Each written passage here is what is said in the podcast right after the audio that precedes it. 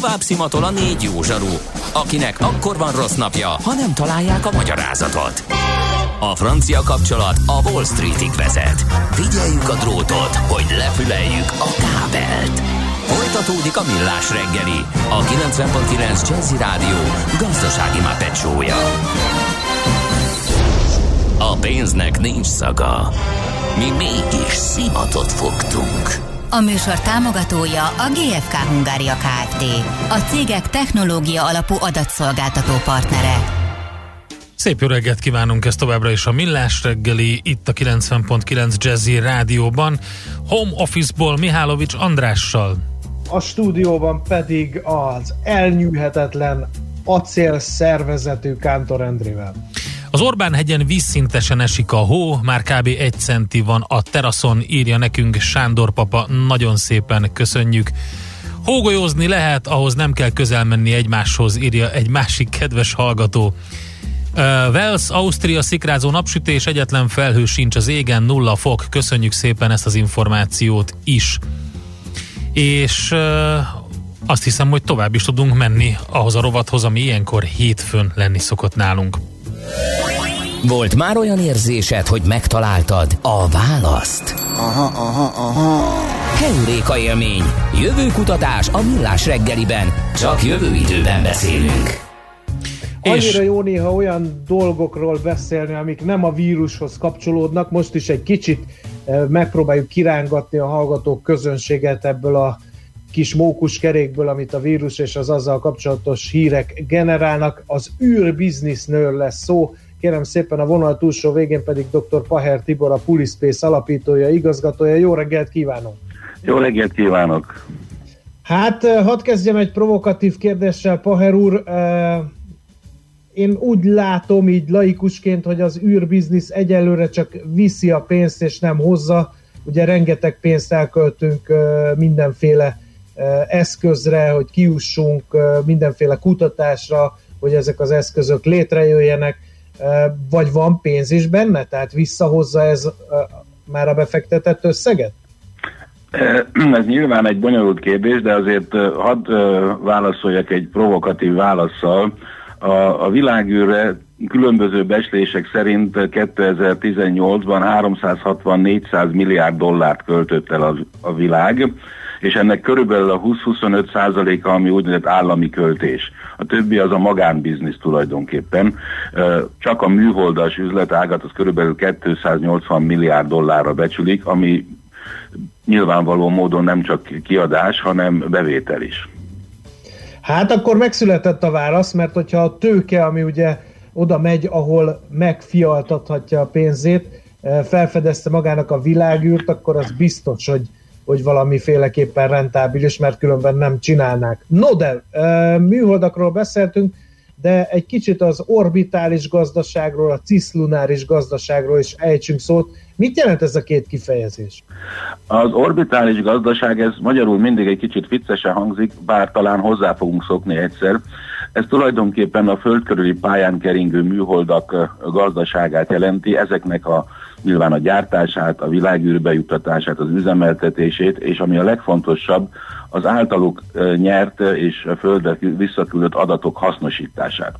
Ez, ez, ez egy nagyon nagy uh, biznisz tulajdonképpen. Lényegében ez az előbb említett mondjuk azt, hogy közel 400 milliárd dolláros éves piac, ez, ez körülbelül ezt fedi le.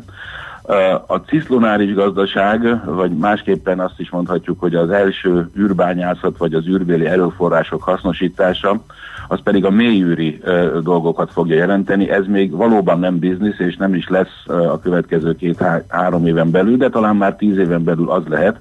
Ez pedig a világűrben található erőforrások, vagy a mélyűrben található erőforrások felderítése, helyszínen való felhasználása, helyszíni gazdaságok, ökoszisztémák kiépítését fogja jelenteni, adott esetben pedig akár gyártást a világűrben, illetve visszahozzunk nyersanyagokat a Földre. Ez, ez mondjuk most így első közelítésben ciszlonáris gazdaságnak. Minden, ami a Holdon, Hold körül és a Föld-Hold közötti pályán vagy térségben fog történni. Uh-huh. Beszéljünk egy kicsit akkor erről az orbitális gazdaságról. Ez hova fejlődhet? Vagy itt már kimaxoltuk ezt a, ezt a dolgot? Ugye rengeteg műhold kering, már azt mondják, hogy néha túl sok is a jóból vagy, vagy ennek lehet, vannak még bővülési lehetőségei? Ez még kvázi egy robbanás előtt áll, annak ellenére, hogy valóban kb. 2000 műhold kering a föld körül. Ezek részben működő műhold, ezek nagy része különböző információkat szolgáltat, benne vannak az egészen nagy, több tonnás telekommunikációs műholdak, amelyek úgynevezett geostacionárius pályán, tehát mintegy 36 ezer kilométerre a földfelszín felett keringenek, és ugye a Földről ez úgy nézik, hogy oda van szögezve egy pontra, ezért tudunk ilyen között tányérokkal, hogy a tévét, rádióadást, telefonálást intézni, de nagyon sok van alacsonyabb földkörüli pályán is, amelyek meteorológiai megfigyeléseket végeznek. Hát az összes meteorológiai adatunk lényegében nagyon sok, nem azt mondom az összes, mert ez nem igaz, de nagyon sok ugye a műhold felvételek alapján jön. Ami most viszonylag robbanás előtt áll, az úgynevezett megakonstellációk, vagy műhold seregeknek is elnevezték már itt a, magyar szakmában. Ezek nagyon sok műholdból álló flották tulajdonképpen, amelyek elsősorban telekommunikációs internetszolgáltatást fognak biztosítani. És ha már biznisz, akkor nyilvánvaló módon sokaknak eszébe jut Elon Musk neve is, és ő is vastagon benne van ebben a bizniszben. Uh-huh. Uh, milyen irányokat, vagy milyen, kik a fő uh, ilyen trend uh, irányítói ennek az orbitális gazdaságnak országok vagy magánvállalkozók közül is érdekes lehet néhány példa. Hát ugye Musk az egyrészt Egyesült Államok, mint országot reprezentálja, hogy ő maga a dél-afrikai származású, de nyilván a vállalkozásai az USA-ban vannak, és itt azért szükséges engedélyeket az amerikai áll, Egyesült Államok hivatalai adják meg. Most ugye ki is jött, most a héten volt egy újabb indításuk, most már összesen 360 műholdat lőttek fel, indítottak el újra, ezzel együtt már 360 műhold kering a Starlink projekt keretében a föld körül. Ezek szélessávú internetet fognak biztosítani a terv szerint globálisan, tehát az egész földgolyót szeretnék lefedni. Ehhez több ezer műholdra lesz szükség a tervek szerint. Itt már meg is indult egy kicsit az aggódás két irányból is. Az egyik a csillagászok gondja, hogy ez a sok műhold be fog zavarni keményen a megfigyelésekben. Ezen már megy a vita, hogy ezt hogy lehet javítani, vagy hogy nem lehet javítani. Nem azokra a látványos, hogy mondjam, a libasorba elvonuló 60 fénypöttyről van szó, azt talán a hallgatók közül is néhányan akár látták is, amikor az első ilyen maszkféle csapatok felmentek, hanem megnövekszik a, az űrszemét, az a kollíziók veszélye is. Tehát nem feltétlenül csak aranyéletről beszélünk, de nyilván erre igyekeznek figyelni. Másrésztől hasonló ilyen nagy konstellációt kíván indítani egy OneWeb nevű cég, ők viszont angol cégként működnek, tehát ilyen értelemben nehéz megmondani, hogy ki, ki van elő, de nyilván az USA, Anglia is ott van, illetve Kína és az ázsiai országok közül Japán és India is erőteljesen mocorog. Uh-huh. Hol áll ebben az űrversenyben Magyarország, illetve hát nyissuk egy kicsit bővebbre ezt a bizonyos spektrumot, az egész Európai Unió, hiszen van Európai űrügynökség. Az Európai űrügynökség nem áll feltétlenül rosszul, bár mivel egy nagyon sok szereplős társaság, ezért a döntéshozatal azért nem a leggyorsabb, ez mondjuk a NASA-ra is igaz, és mind a két esetben nyilván politika függő is. Novemberben volt a úgynevezett szeviai találkozó, miniszteri találkozó, ahol a, a, a tagországok, az, ezek ÉZA tagországok, ugye ez nem egyezik az Európai Unióval, az ÉZA tagországok miniszterei gyűltek össze egy kétnapos tanácskozásra, hogy a következő három év büdzséjéről beszéljenek, illetve melyek azok a fő irányok, ahol Európa is ott kell, hogy legyen, és ez pozitív volt, hiszen minden eddiginél nagyobb büdzsét szavaztak meg a, a miniszterek, és itt Magyarország kb. 75 millió eurós vállalást tett a úgynevezett szabadprogramokba a kötelezők mellett a következő három évre, ami egy jelentős pénz lesz. Reméljük, hogy lesz, mert még én úgy tudom, hogy a kormányhatározat még mindig nem született meg róla, és most azért azért valahogy csak bejön a koronavírus ide is, tehát lehet, hogy lesznek átcsoportosítások. Tehát Magyarországnak vannak erős tervei ez ügyben, és most nem csak az űrhajósra gondolok, űrhajós tervekre, hanem konkrétan a műholdas kommunikációra, kisműholdak építésében, tehát igyekszik a szakma felzárkózni. Menjünk egy kicsit talán át a sci körbe, ugye beszéljünk akkor a ciszlunáris gazdaságról is. Először is mit érdemes itt nyersanyagként számításba venni, akár a Holdon, akár a Hold és a Föld közötti térben? Hát a Holdon talán a, a legfontosabb, ez a, mindig úgy szoktam mondani, ez az első számú Szent Grál, ez a vízjég. Ez meglepőnek hangzik talán a laikusok számára, Holdon van vízjég. Nyilván csobogó patakok és gyönyörű tavak nincsenek, a hőmérsékleti és légköri, vagy a légkör hiányának köszönhetően, viszont azt tudjuk, hogy van vízjég. Ezt általában a feltételezések szerint nagyobb mennyiségben a pólusok környékén fogjuk megtalálni. A vízjég pedig azért nagyon fontos, hiszen amíg mindenki emlékszik a kémia órákra, akkor szét tudjuk választani a vizet hidrogénre és oxigénre. Viszonylag egyszerűen elektrolízis formájában. És a, utána pedig a hidrogént el tudjuk égetni. És ez így is van, az egyik leghatékonyabb rakéta üzemanyag ma is a hidrogén-oxigén páros. Tehát, hogyha tudunk idézőjelbe téve benzinkutakat létrehozni a Holdon, depókat, akkor azzal nagyban meg fogjuk könnyíteni az oda-visszautazás lehetőségét, hiszen az üzemanyagot nem kell vinni. Egy másik érdek, izgalmas terület, amin már konkrétan a földi kísérletek is folynak, ez pedig, ha úgy mondani, azt, azt is mondhatjuk, hogy a sziklából oxigént fakasztunk, ha vizet nem is, de a holdi kőzetekben is egyébként hasonlóan a Földhöz nagyon sok oxid van, és nagyon sok oxigén van. Most ezeknek, a, ezeknek az oxidoknak a megfelelő kezelésével oxigén tudunk nyerni, és adott esetben még fém is marad azután. Tehát ezen is dolgoznak már. Az oxigén is nyilvánvaló módon hasznos, hogyha hasonlóan becsatoljuk az üzemanyagellátó rendszerbe, és természetesen az oxigén az adott esetben, illetve maga a víz is, vagy a vízjég, az űrhajósok életfenntartásához is hozzá tud járulni. Aztán van, um, uh, igen? Igen, igen. Lett volna kérdésem, hogy jogilag és technológiailag mennyire van előkészítve erre a, a nyersanyag kinyerésre a hold, de fejezze be a gondolatmenetet, mert érdekes. Jó, lehet. nagyon röviden még, ami ugye gondolkoznak azon adott esetben, hogy ritka földfémeket talán meg lehet találni úgy, ahol de tudjuk, hogy van, hogy de gazdaságos kinyerésre is sor kerülhet. Ez, ezen azért is gondolkoznak, mert a jelen állapotban körülbelül 80-90 százaléka ezeknek a ritka földfének Kínából jön.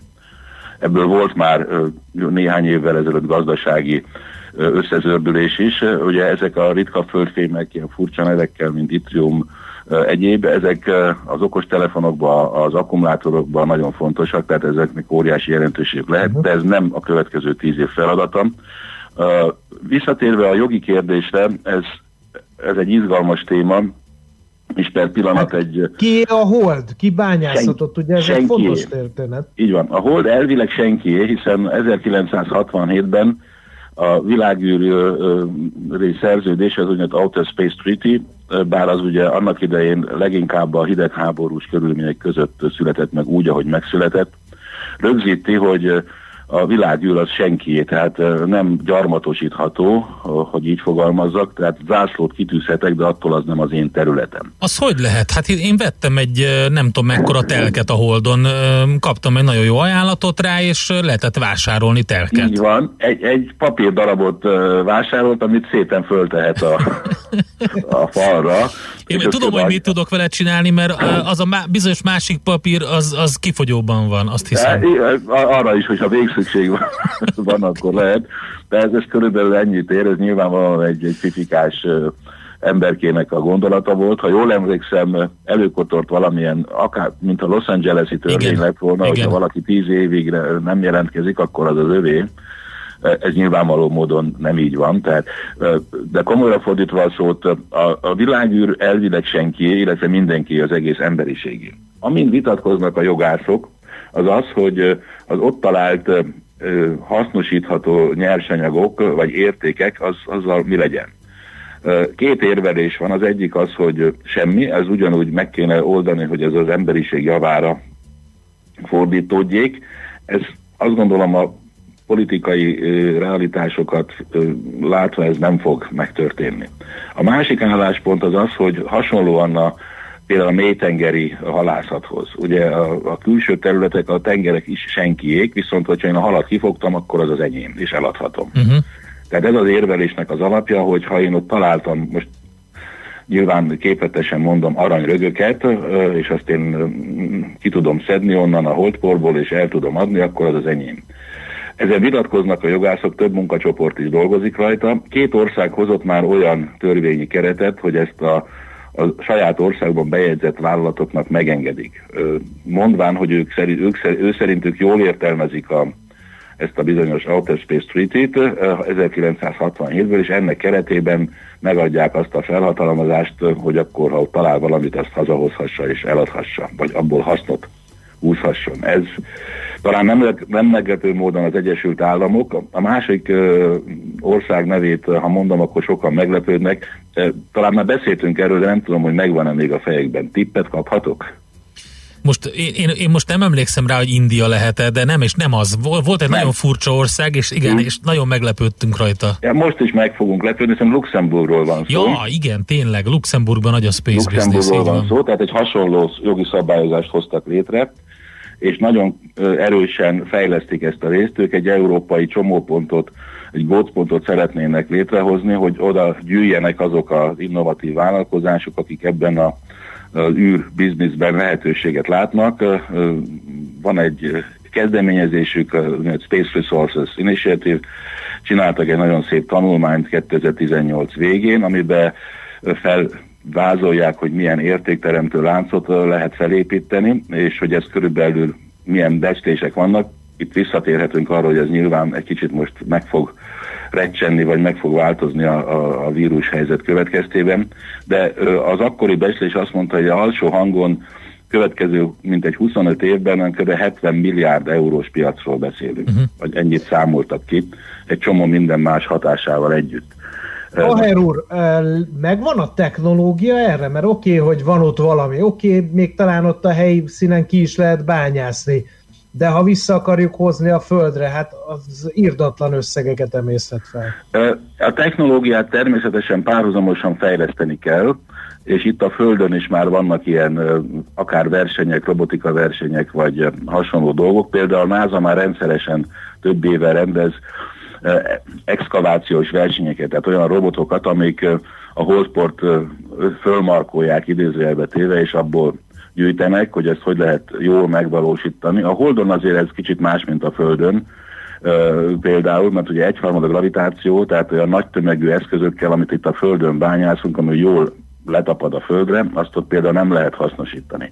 Tehát technológiai fejlesztések vannak. Az Európai Ürügynökség hollandiai központjában fut egy kísérlet talán január óta, ahol ez a bizonyos oxigénfakasztást tesztelik. Egyébként ez egy földi kísérletnek, vagy földi technológiának az alkalmazása. Tehát ezek működnek már, vagy tesztelik őket. De nyilván a következő 5-10 év arról fog szólni, hogy elvigyük ezeket a, az eszközöket a holdra, felderítsük, hogy hol van értékelhető erőforrás, ahogy mondom, az első körben mindenki a vízre hajaz, és megpróbáljuk ezeket a technológiákat élesben tesztelni. Ez körülbelül 5-10 évig fog tartani az én becslésem szerint. Reméljük, hogy nem fog visszaesni nagyon most ez az egész történet, de tehát ezeken még dolgozni kell. Tehát azért mondom, ez, ez az űrbiznisz itt, hogy ez a ciszlunális gazdaság, ez egy hosszú távú történet. Oké, okay, hát akkor megfigyeljük majd, hogy mennyire veti vissza az egészet a koronavírus járvány. Ugye hát azt lehet olvasni a hírekben, és szerintem majd beszélünk is erről, hogy több mindent leállított a NASA, csak a kritikus projektekre koncentrálnak de a lényeg az, hogy, hogy azért itt azért nem minden állt meg, és azért van még mindig fejlődés és előmenetel. Oké, okay, nagyon hát szépen köszönjük. Azt sajnálom, hogy arról a kis bolygóról nem uh, tudunk többet meg, ahol állítólag gyémánt eső esik, hogyha szerencsék van, hát ez is ugye egy ilyen cislunáris expedíciónak az egyik fő célpontja lehetne pedig. Azt, ha én jól emlékszem, én se követtem, az egy vas eső esik, és az kicsit messzebb van, tehát jóval a naprendszeren kívül, oda pedig még azért nagyon kell kapaszkodnunk, hogy eljussunk. Oké, okay. köszönjük szépen. További, további szép napot, jó munkát kívánunk. Viszont kívánom mindenkinek. Dr. Paher Tiborral beszélgettünk, ő a Polispace alapítója, igazgatója, és az űrbiznisz volt a témánk, vele egyébként visszatérően erről beszélgetünk Heuréka élmény rovatunkban. És egy adekvát felvétellel fogjuk lezárni ezt a rovatot, úgyhogy utána pedig megyünk át a Budapesti értéktősde nyitására.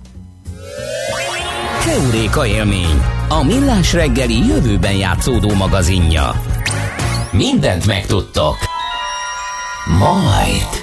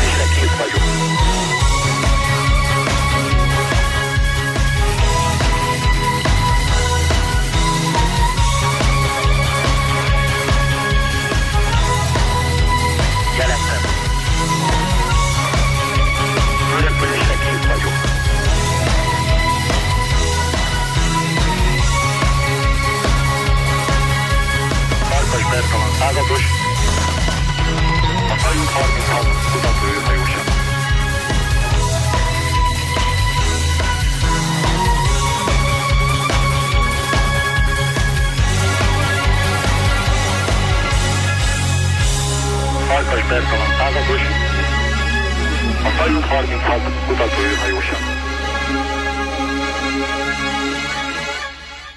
Műsorunkban termék megjelenítést hallhattak. Rövid hírek a 90.9 Jazzin. 50%-kal több a fertőzött Kínában, mint amit bevallottak egy kiszivárgott jelentés szerint. Az országban a hivatalos adatok szerint 81 ezer a regisztrált fertőzött. Egy kínai lap viszont arról ír, hogy 43 ezerrel többen vannak, írja a portfólió. Ők azonban nem mutattak tüneteket, ezért a WHO ajánlása ellenére őket nem jelentették a hivatalos fertőzöttek közé, ellentétben Dél-Koreával. Megérkezett az első orvosi rakomány Kínából Budapestre. A rakományt a vizergépe szállította Sánkhájból, csak nem 11 tonnányi egészségügyi segédeszközt hoztak, köztük 30 ezer darab védőruhát és 82 ezer darab orvosi maszkot. A mostani beszerzést az Innovációs és Technológiai Minisztérium megbízása alapján a Semmelweis Egyetem folytatta le. A közeljövőben újabb orvosi eszközöket tartalmazó szállítmány érkezik Magyarországra. Közben újabb 36 magyar állampolgárnál mutattak ki koronavírus fertőzést, és ezzel 167-re nőtt a beazonosított fertőzöttek száma. Egy újabb idős, krónikus betegségben szenvedő férfi hunyt el. Az áldozatok száma így hétre emelkedett, 16-an viszont már meggyógyultak.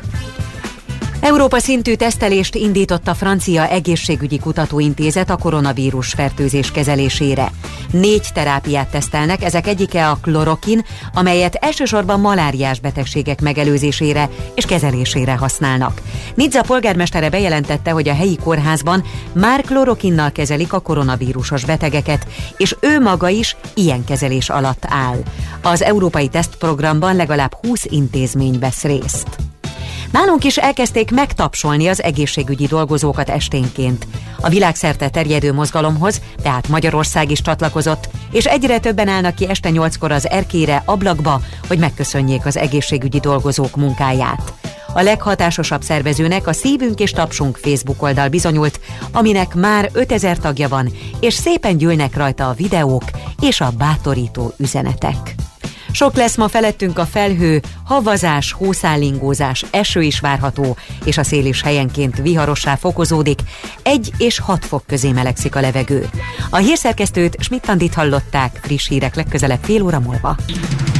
Budapest legfrissebb közlekedési hírei, itt a 90.9 jazz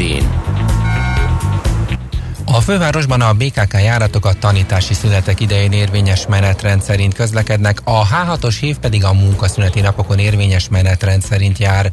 Az autóbuszok és trollibuszok első részét átmenetileg lezárták a járművezetők egészségének védelmében, így az első ajtón nem lehet fel és leszállni.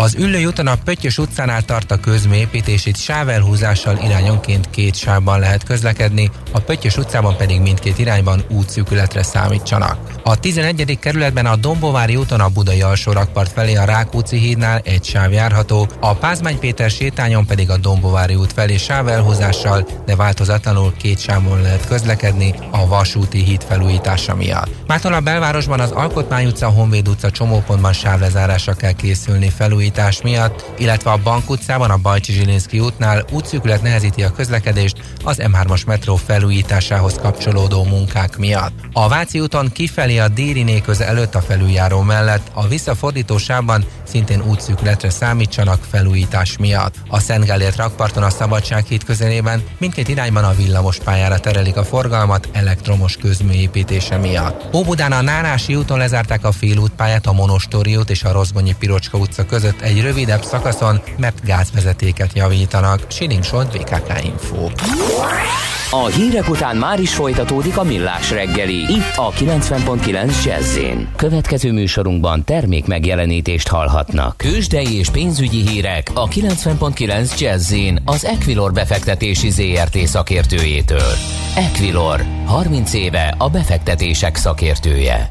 Itt van velünk Ritók Lajos üzletkötő a telefonvonalban. Szervusz, jó reggelt kívánunk! Sziasztok, jó reggelt! Köszönöm a hallgatókat! Hát nincs olyan jó napja a budapesti értéktősdének. Nincs, így van, bőven 2% körüli mínusz láthatunk most. A forgalom viszont jelentős egyébként, több mint 2,3 milliárd forint értékben cseréltek gazdát a a részvények. Egyébként, ha megnézzük az ázsiai piacokat, amik ugye már bezártak, nagy részt ott is azért jelentős mínuszokat, 3-4% körüli visszaeséseket könyvelhettünk el, illetve, illetve most Európában is a fő vezető indexek is 4% fölötti mínuszban járnak jelenleg. gondolok itt a német DAX indexre, amely több mint 4%-os mínuszban áll.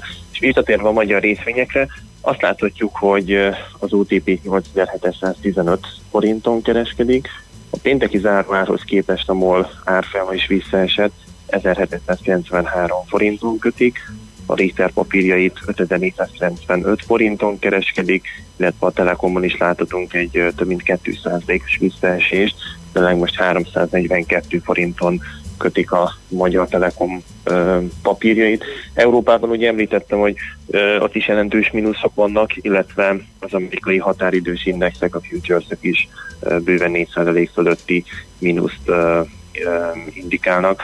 Ugye ma uh, még fél háromkor fog majd kinyitni magyar idő szerint a, az amerikai tőzsdék, illetve a kereskedés.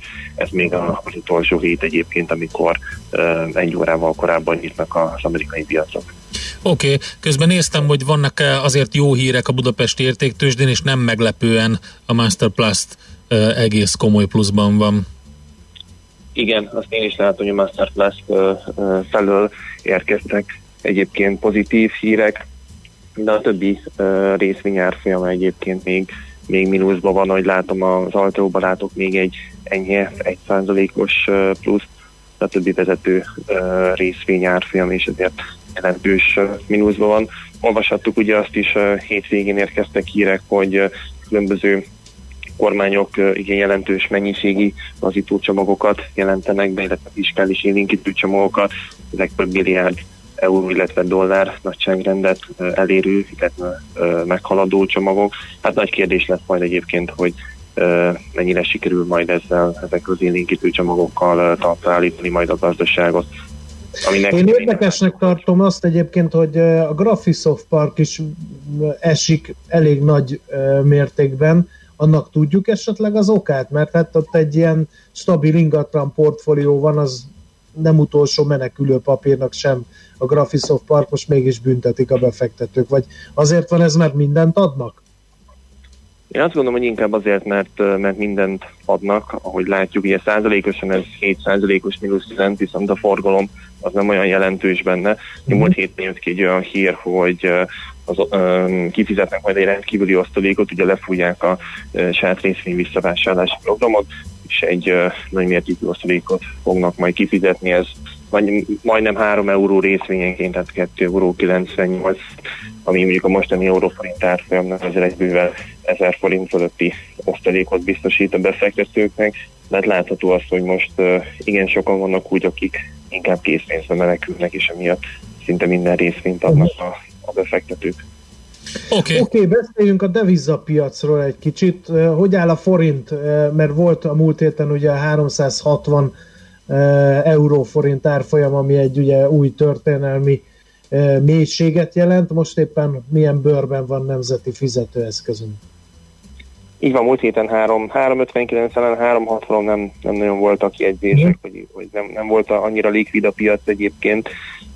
Pénteken azonban látottam kicsit visszatott erősödni a forint, ilyen 350 környékén volt az euróval szemben, ma reggel azonban újra láthatunk egy forint gyengülési hullámot. Az euróval szemben most már 4 forinton, 4 forinton magasabb értéket láthatunk, 353 forint 45 fillér most a középárfolyam, ez az euróval szemben, a dollárral szemben pedig 2,5 forinttal magasabb az árfolyam, 329, hát 330 forint nagyjából a középárfolyam. Tehát inkább az euróval szemben látható a, a gyengülés. Az euró-dollár árfolyama pedig most az 1.07-05 szintnél van. Reggel, amikor néztem, még 1.07-70 környékén kereskedték, az euró-dollár azonban azóta még meg is erősödött a dollár, illetve gyengült az euró. Oké, okay, nagyon szépen köszönjük, jó kereskedést nektek, szép napot a továbbiakban is. Köszönöm nektek is, sziasztok! Ritók Lajos üzletkötővel beszéltünk, ő mondta el, hogy eh, milyen bőrben van a budapesti értéktős, de hogy nyitottak az európai piacok, és mi a helyzet a forint árfolyamával. Tőzsdei és pénzügyi híreket hallottak a 90.9 jazz az Equilor befektetési ZRT szakértőjétől. Equilor, 30 éve a befektetések szakértője. András, neked is küldöm a következő felvételt, meg annak a kedves hallgatónknak, aki elmondta, hogy ha már uh, maci van, nem akarok-e megemlékezni a hétvégén elhunyt Kenny Rogersről, és azt mondja Zoli, hogy egy nagyon régi törzs hallgatónk ő, aki már a Bridgen is hallgatta a forintos perceket annó. Hát nagyon szépen köszönjük. Viszont ha már maci van, és egyébként a házitról szerint visszamentél a barlangodba, ezt csak úgy mondom, Hát lehet nézni a körülményeket, amennyiben a háttér alapján úgy ítélitek meg, hogy ez egy barlang, én bevállalom. Szóval, hogy te választottad akkor ezt a felvételt Kenny Rogers-től, akkor neked és azoknak küldjük, akik és szerették őt.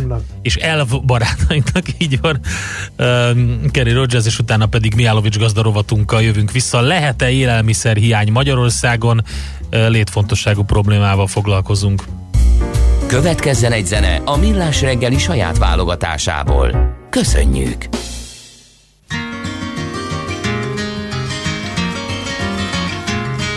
On a warm summer's evening On a train bound for nowhere I met up with a gambler We were both too tired to sleep So we took turns of staring Out the window at the darkness Till boredom overtook us he began to speak. He said, Son, I've made a life out of reading people's faces and knowing what the cards were by the way they held their eyes. So if you don't mind my saying, I can see you're out of aces for a taste of your whiskey. I'll give you some advice. So I handed him my bottle and he drank down my last swallow. Then he bombed a cigarette and asked me for a light. And the night got deathly quiet. And his face lost all expression. Said, if you're gonna play the game, boy, you gotta learn to play it right. You got to know when to hold up, know when to fold know when to walk away, and know when to run. You never count your money. When you're sitting at the table, there'll be time enough for counting when the dealing's done.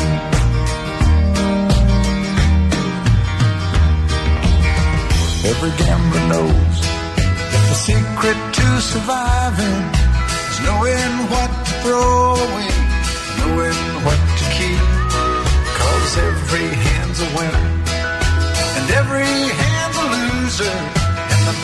you can hope for is to die in your sleep.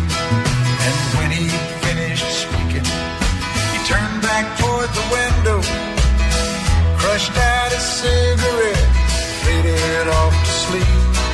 And somewhere in the darkness, the gambler he broke even. But in his final words, I found an ace that I could keep. You got to know when to hold know when to fold up, know when to walk away, and know when to run. You never count your money. When you're sitting at the table. There'll be time enough for counting. When the dealing's done you got know when to hold, when to hold, know when to fold them, know when to walk away, and know when to run.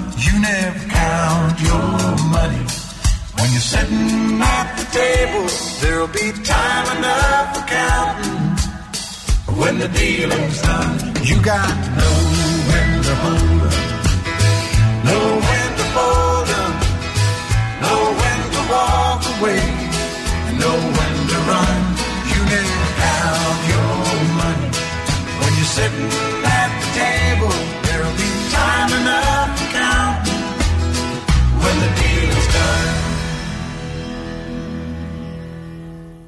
Ezt a zenét a Millás reggeli saját zenei válogatásából játszottuk.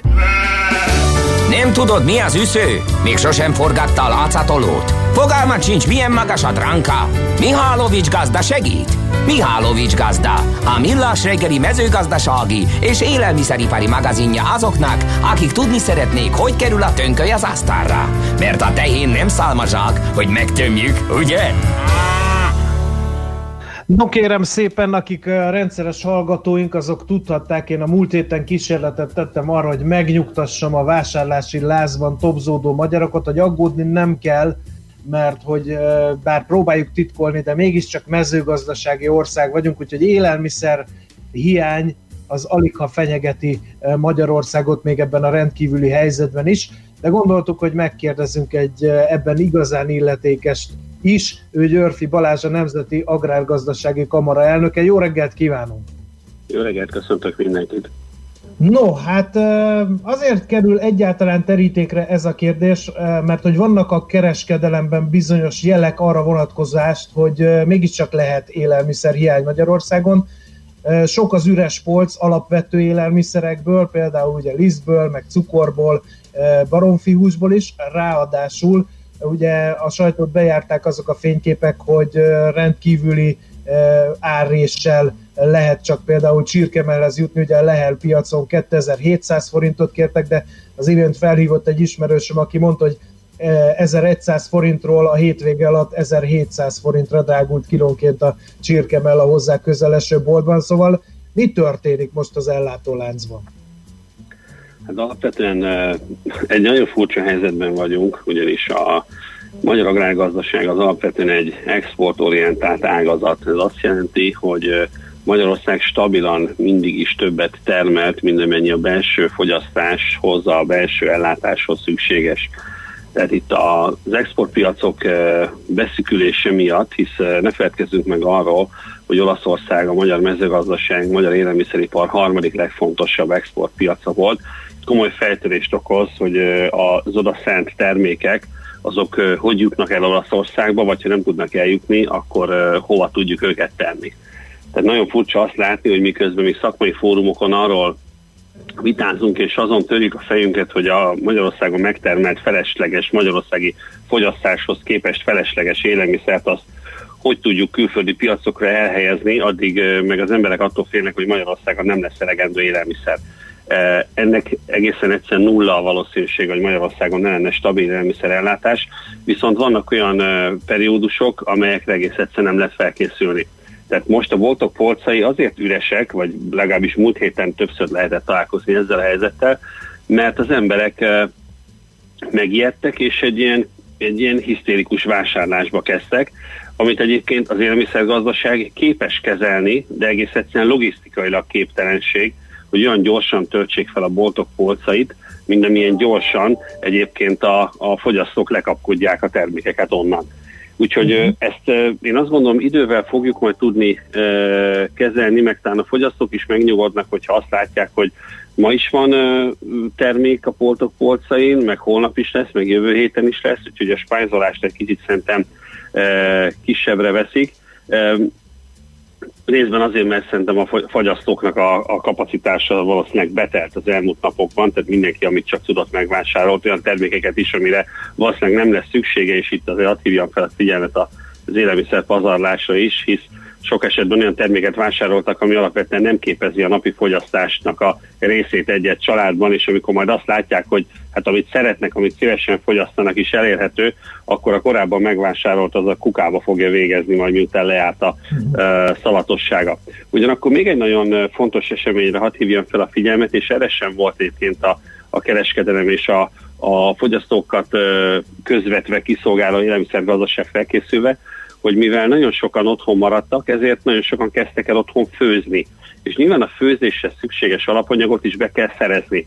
Például a feldolgozóknak egy komoly kihívás, és át kell állítani a saját működésüket is, hogy nem a nagyüzemi konyháknak kell szállítani a termékeket, hanem olyan kiszerelésekbe és olyan kiskereskedelmi láncokba kell átterelni az ilyen típusú termékeket, amelyeknek a, a forgalma nyilván az otthoni főzés kisebb volt, amiatt kevésbé volt jelentős de ezt egyébként nagyon könnyedén meg fogják oldani. Én azt gondolom, hogy nagyon röviden belül minden ellátási probléma rendeződni fog, Tehát mindenki nyugodjon meg, a termékek azok rendelkezésre állnak, és nem azért üresek a polcok, mert nincs termék Magyarországon. Igen. Megnyugtató szavak ezek, de mennyire maradhat fenn hosszú távon ez a helyzet, mert azért az agrár ágazatban is vannak olyan input termékek, amelyekből importra szorulunk, takarmány kiegészítők, csomagolóanyagok az élelmiszeripar számára, növényvédőszer és műtrágya összetevők jönnek Ázsiából, és hát ugye a világkereskedelem az finoman szólva is döcög, ha nem is állt le teljesen. Szóval ezek későbbiekben okozhatnak-e problémát? Most azt látjuk, hogy rövid távon lehetnek itt is ellátási problémák. Egyébként mondjuk az állati takarmányok vonatkozásában nyilvánvalóan a szójából, abból importra szorulunk, meg mondjuk a, a a csomagolóanyag is jellemzően mondjuk az ázsiai térségből érkezik, de azt látjuk azzal, hogy sikerült egyébként a kormányoknak megállapodni abban, hogy az áruforgalom az zavartalan lesz, vagy legalábbis törekszünk arra, hogy a legkisebb fennakadással tudjon működni, ezért azzal számolunk, hogy ezek az átmeneti problémák ott is rendeződnek.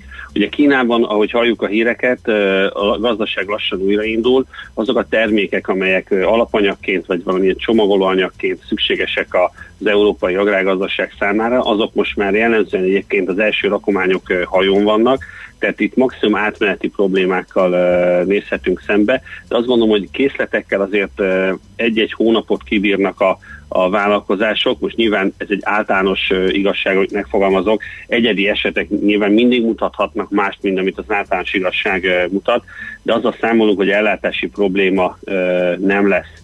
A probléma, az egész helyzet a felhívja arra a figyelmet, hogy mekkora jelentősége van annak, hogy országon belül milyen kapacitásokkal rendelkezünk, és itt hadd hívjam fel a figyelmét a fogyasztóknak arra, hogy majd amikor elmúlik ez a havária helyzet, akkor is lehetőség szerint jusson eszükbe, amikor vásárolnak, hogy mekkora jelentősége van annak, hogy van magyar élelmiszergazdaság, és milyen fontos az, hogy a magyar élelmiszeripar termékei elérhetőek most is. Ezért fontos, hogy amennyiben rendelkezésre áll, akkor válasszuk az egyébként jó minőségű és jellemzően jó árérték arányjal elérhető magyar termékeket, mert azzal, hogy a magyar élelmiszergazdaság folyamatosan működik, az egy ilyen szituációban, amikor az országban nagyon nehéz behozni, illetve kivinni termékeket. Nagy-nagy könnyebbség, hogy Magyarországon van egy stabil élelmiszergazdaság, ami képes hosszú távon is ellátni az embereket élelmiszerre. Nyilván az importra visszakanyarodva... Még egy, még egy kérdés, mert nagyon megy az időnk, Igen. és ez viszont fontos. Ugye szó esett arról, hogy közben a, a szektorban mindenki azon gondolkodik, hogy mi lesz a, az agrár exportunkkal, ami ugye a GDP-nek egy elég eh, jelentős hányadát adja. És ugye Olaszország kiesett, ahova tejet, bárányt viszünk, Romániába is leálltak a, a, a fuvarozások, tehát sikerül erre valamiféle e, megnyugtató megoldást lassan összehozni? Igen, olyannyira, hogy most nem akarom elkiabálni, de úgy néz ki, hogy például a húsvéti bárány vonatkozásában lehet, hogy sikerül mégis megoldani az olasz exportot. Tehát a, a záruforgalom az sokkal könnyebben fog ö, átlépni határt, mint a személyforgalom. Tehát azt látjuk, hogy az országok arra törekednek, hogy a záruforgalom fenntartása mellett ö, próbáljanak minél több intézkedést tenni, hisz ha az áruforgalom megáll, akkor az egész gazdaság le fog állni, és ez senkinek nem érdeke. Nyilvánvalóan be kell tartani azokat a szabályokat, amelyeket ilyenkor kényszerűségből be kell, hogy tartsunk, de azt gondolom, hogy a megoldások, amelyeket eddig kínáltunk, és amelyek a reményeink szerint a következő időszakban is majd érkezni fognak, azok mind arra irányulnak majd, hogy az, áruforgalom az zavartalan legyen, hogy az agrárgazdaság, a termelői szektor zavartalanul tudjon működni, hogy a tavaszi munkák, a, a vetés az megmenjen, ugye ehhez kell növényvédőszer, vetőmag, műtrágya, műtrágya egyébként van az országban elég, az előbb ezt szerettem volna mondani, üzemanyag, alkatrész, jó reménység szerint egyébként ezek kisebb fennakadásoktól eltekintve nem, fog, nem okoznak majd komoly problémát a termelésben. Ez azt jelenti egyébként, hogy rendelkezésre fog állni a következő évi kenyérgabona is, a takarmány szükséglet is. Ne felejtsük el, hogy Magyarország a megtermelt búzának majd a felét egyébként exportálja, tehát ennyire jól állunk például a legalapvetőbb élelmiszerek vonatkozásában. Megnyugtató szavak ezek, amelyeket szívesen hallottunk. Nagyon szépen köszönjük az információkat, és akkor további jó munkát kívánunk. Köszönjük szépen, viszont hallásra. Minden jót, viszont hallásra. Györfi Balázsjal, a Nemzeti Agrárgazdasági Kamara elnökével beszéltük át, hogy lehet-e élelmiszerhiány Magyarországon. Nem lehet. Ez a legfontosabb üzenete a beszélgetésnek.